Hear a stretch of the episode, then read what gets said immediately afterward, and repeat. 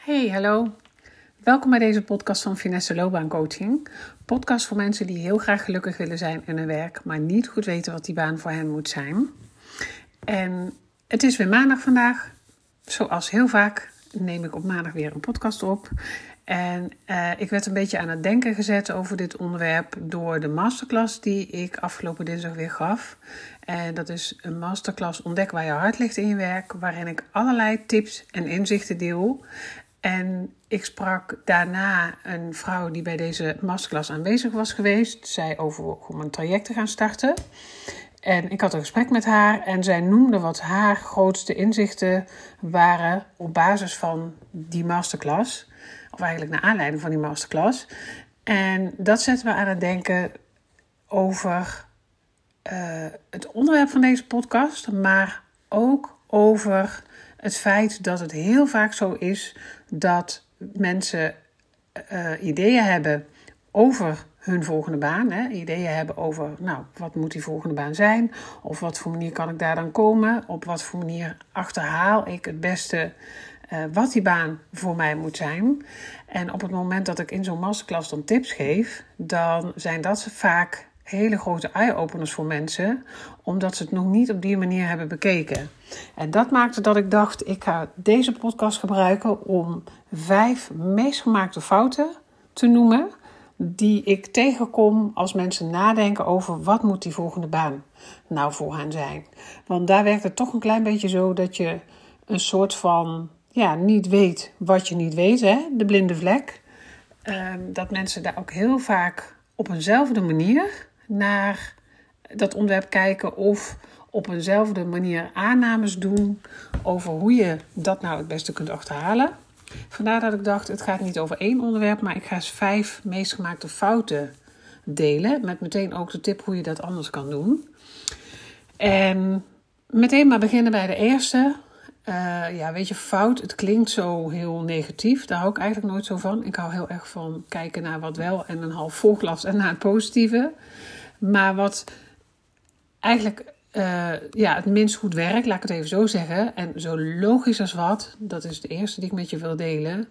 Is dat we heel snel geneigd zijn om vacatures te gaan bekijken. Als we niet goed weten wat die baan moet zijn, dan gaan we vacatures kijken. Kijken wat er allemaal is in die buitenwereld. Uh, kijken of je op die manier ontdekt wat je aanspreekt. Allemaal denk ik toch ook in de hoop dat je op die manier op een functie komt waarvan je zegt: ja, dat moet mijn volgende baan worden. Maar ja, daar is het goed om te weten dat vacatures is nog maar een manier überhaupt om bij een baan te komen en niet eens de beste manier om bij die baan te komen. Dus dat is al waarom het niet zo heel efficiënt is als je al zou weten wat die baan moet zijn. Maar het is zeker niet efficiënt om naar vacatures te gaan kijken. Uh, als je dat doet met, het, met de hoop en het idee om op die manier te achterhalen waar je blij van wordt. Want er zijn honderdduizenden vacatures op het moment. En de kans dat jij op die manier in dat oerwoud ontdekt waar je blij van wordt, is heel klein. Ik heb eigenlijk nog nooit gehoord dat iemand zei: Nou, en toen kwam ik daar toch iets tegen en dat was toch het Eureka. Nee, ik hoor alleen maar dat het mensen heel veel energie kost, heel veel tijd kost. En dat het eigenlijk heel frustrerend is, omdat het nooit oplevert wat mensen hopen. Dus dat is toch, ja, toch wel eigenlijk de meest gemaakte, als ik dan toch een fouten uh, spreek. Ja, het, minst efficiënte om te doen. En wat je veel beter kunt doen, is bij jouzelf beginnen. Nagaan wat jij belangrijk vindt, wat je al wel weet uh, ten aanzien van een volgende baan. Uh, en dan pak ik meteen de tweede tip erbij. Of eigenlijk de tweede meest gemaakte fout moet ik dan natuurlijk zeggen. Met daarbij de tip. En dat is dat we ook heel snel geneigd zijn om te gaan denken in functies. Dus dat we echt gaan denken van wat moet die volgende baan zijn als in welke functie is voor mij het best passend. Waar word ik dan blij van? Terwijl ons werk bestaat uit allerlei verschillende vlakken. En ook dat is vaak echt een punt dat mensen die of mijn masterclass hebben bijgehoord of mijn e-book hebben gelezen, op wat voor manier informatie van mij zien of mijn blogs, dat ze zeggen: daar heb ik nooit bij stilgestaan. Maar het is echt zo dat werk is niet alleen je functie. Werk bestaat ook uit de organisatie, de organisatiecultuur, jouw collega's, je leidinggevende. Uh, er zit zelfs in hè, arbeidsvoorwaarden, werkplek. een hele belangrijke. Veel mensen die thuiswerken, die daar toch niet heel blij van worden. Ehm, maar ook bijvoorbeeld reisafstand. Het kunnen ook hele persoonlijke punten zijn die voor jou belangrijk zijn. En we vergeten om naar die punten te kijken als we nadenken over wat moet die volgende baan zijn. Dan filteren we eigenlijk heel erg op functies. Terwijl het ook heel goed is om eens na te gaan voor jezelf. Wat weet je al wel als je naar al die verschillende punten kijkt? Waarvan zeg je van nou dat moet voor mij toch wel echt in die baan zitten? Op die manier krijg je namelijk wel al ingrediënten duidelijk ook al leidt dat dan nog niet meteen naar die volgende baan, het geeft jou wel ingrediënten die je wel kent. Dus dat bemoedigt ook juist weer. En daar zit veel meer informatie in dan je nu misschien denkt. Dus dat is eigenlijk het tweede wat ik heel vaak zie gebeuren. Nou, wat ook heel veel gebeurt, wat echt een valkuil is, en hij is heel verklaarbaar, maar het geeft niet de goede informatie, is dat je heel snel geneigd bent om na te gaan, of eigenlijk te gaan denken vanuit jouw kwaliteiten als je nadenkt over die volgende baan. Als we niet goed weten wat die baan moet zijn, zijn we heel snel geneigd om te denken: maar wat kan ik? Of ook vacatures op die manier te bekijken, of functies, of alle informatie die je tegenkomt. Uh, op, te bekijken vanuit: ja, maar kan ik dat? Terwijl het in mijn ogen, vind ik echt een hele belangrijke dit. Het gaat niet om waar jij goed in bent, ja, daar gaat het natuurlijk voor een stukje ook om, kom ik zo meteen wel op. Maar het gaat vooral om, wat wil jij? En het nadeel of de valkuil van kijken naar jouw kwaliteiten, wat kun jij, is dat je ook gaat voorbeduren op kwaliteiten waar jij misschien wel goed in bent, maar niet per se blij van wordt. Ik noem wel eens, misschien heb je het in een andere podcast wel eens genoemd, maar ik vind het altijd een heel typerend voorbeeld. Het is dan een privévoorbeeld voor mijzelf, maar dat ik uh, tijdens, hè, ik hou uh, van skiën, dat is echt een hele grote hobby van mij. En met een grote groep vrienden, grote groep, een groep vrienden, gingen we altijd skiën. En ik was degene die het huisje uitzocht, die de pistes uh, verkende en bedacht hoe zullen we vandaag gaan skiën. Maar ook die de pot bijhield. Um, want dat kon ik allemaal zo goed. Tot ik op een dag dacht, ja, dat is heel mooi dat ik dat goed kan. Maar ik vind het ook wel eens lekker als die pot gewoon iemand anders bij zich heeft. Dat ik daar niet over na hoef te denken. Het duurde best wel even hoor, voordat ik dat zelf in de gaten had. Maar het zijn vaak van die dingen die erin sluipen. Omdat onze kwaliteiten gaan ons gemakkelijk af. We worden ook heel vaak ingezet op onze kwaliteiten. Hè? Mensen doen een beroep op je juist vanwege jouw kwaliteiten. Nou, dus weer een heel onderwerp apart. Als je dit interessant vindt, dan kan je het beste ook mijn podcast over kwaliteit eens luisteren. Uh, want daar doet ook ons ego nog een stukje in mee. Als we er goed in zijn en we worden erom gewaardeerd, dan doen we dat ook vaak nog wat langer dan dat we het leuk vinden. Maar het is wel goed om te beseffen dat als jij blijft kijken naar wat kun jij, dan kan het zijn dat jij voortborduurt bijvoorbeeld op wat jij tot nu toe hebt gedaan of nu doet. Terwijl er echt meer informatie zit in wat wil jij. Dat kunnen echt twee verschillende dingen zijn. En dat jij ook jouw kwaliteiten in wil zetten, dat is prima. Maar het gaat dan wel echt om de kwaliteiten waar jij ook blij van wordt. En niet zomaar al jouw kwaliteiten. Dus dat is een hele belangrijke. Als ik puur naar mezelf kijk, ik was goed in mijn HR-vak. Ja, dan was ik nu nog HR aan het doen. Maar dat was niet wat ik wilde. Ik wilde echt iets anders gaan doen. En dat hoor ik ook heel vaak dat mensen zeggen: God, nooit op die manier bekeken. Dus vandaar dat ik die als derde ook met jou wilde, wilde delen. De vierde is aannames doen en beren op de weg zetten. Dat is iets wat uh, eigenlijk ook echt wel bij iedereen gebeurt. En ook dat vind ik wel begrijpelijk. Maar het is een hele grote valkuil. En dan begin ik even bij de aannames. Ik hoor zo vaak dat mensen zeggen: Ja, dat lijkt me wel leuk, maar. En dan komt het, hè? Dan, dan, dat kan van alles zijn. En dat herken je misschien wel. Daar ben ik te oud voor. Daar moet ik, moet ik een hele opleiding voor volgen. Er zijn vast anderen die dat beter kunnen, die meer ervaring hebben. Er zal wel ervaring nodig zijn. Nou, noem het maar op wat voor reden je kunt noemen. Dit zie ik mensen continu doen. En het zit voor een stukje ook uh, in ons brein. Ons brein probeert ons te behoeden voor het onbekende, het onvertrouwde, probeert risico te vermijden. Dus ons brein probeert ons aan de veilige kant te houden. En dat maakt dat we heel snel geneigd zijn om als iets spannend wordt, daar speelt hij vaak, dat we dan een stapje terug doen en eigenlijk voor onszelf, nou ik noem dat die beer op de weg zetten. Ik vind echt dat ja, we doen dat zelf, ook al is het onbewust. Ehm, dan gaan we eigenlijk beweegredenen noemen waarom het geen optie is. En ik zie dat continu gebeuren. Dus neem van me aan dat uh, als jij het doet, je bent echt niet de enige. Uh, mensen herkennen het ook heel vaak. Die zeggen, ja, ik laat me daar heel erg door tegenhouden. En het is heel jammer, want voor je het weet doe je daar aannames die gewoon niet terecht zijn. Um, een voorbeeld. Je laatst was er weer een artikel over dat 50-plussers moeilijker aan een baan komen. Nou, als zo'n artikel is gepubliceerd, dan krijg ik meteen ook meer reacties van mensen uit die leeftijdsgroep. Ik ben er zelf ook uit die leeftijd. Um, dat ze zeggen, ja, maar er stond, hè, er was laatst een artikel dat, die men, dat, dat ik op mijn leeftijd moeilijke werk vind. Nou, dat vind ik sowieso al heel jammer. Dat zo'n artikel dan meteen een heleboel mensen eigenlijk ook uh, de moed in de schoenen doet zakken. Maar het is gewoon, tuurlijk, hè, er zijn bedrijven die kiezen voor jongere mensen. Dat, dat is zo. Dat is gewoon ook een feit en de realiteit. Maar dan is dat ook niet jouw bedrijf. En er zijn echt heel veel kansen voor mensen van boven de 50. En ik geloof daar ook heel sterk in dat als je daar in je eigen koers volgt, dat je dan ook zult ontdekken dat dat zo is. Ik ben zelf ook, uh, nou op me, ik moet het even goed zeggen, op mijn 49ste, 50ste heb ik mijn baan opgezet, ben ik voor mezelf begonnen. Ik was gewoon van overtuigd, dit komt goed, dit ga ik doen, ik wil dit, ik word hier heel blij van.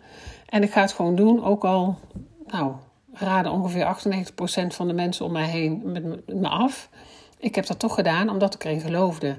En eigenlijk is het dus ook een aanname. Als je, hè, dit voorbeeld even, 50-plussers, ja weet je, het is een aanname dat die niet meer aan de baan komen. Is echt niet zo. En dat geldt voor heel veel aannames. Um, hè, je moet daar vast een lange opleiding voor volgen, is ook vaak een aanname. Want die tijd, de arbeidsmarkt is nu zo krap. Dus deze tijd is juist zo gunstig voor iedereen die iets anders zou willen. Dus dat, uh, ja, probeer ook heel goed bij jezelf te checken: is het een aanname die je nu doet, of is het echt een feit? Heb je het onderzocht? Heb je het getoetst? En als het zo is, hè, ik ben echt, ik hou echt van realistisch en op een realistische manier kijken naar wat mogelijk is. Als je het wel hebt getoetst en het is een feit en het is echt zo, dan is dat zo. Neem dat dan ook zeker mee.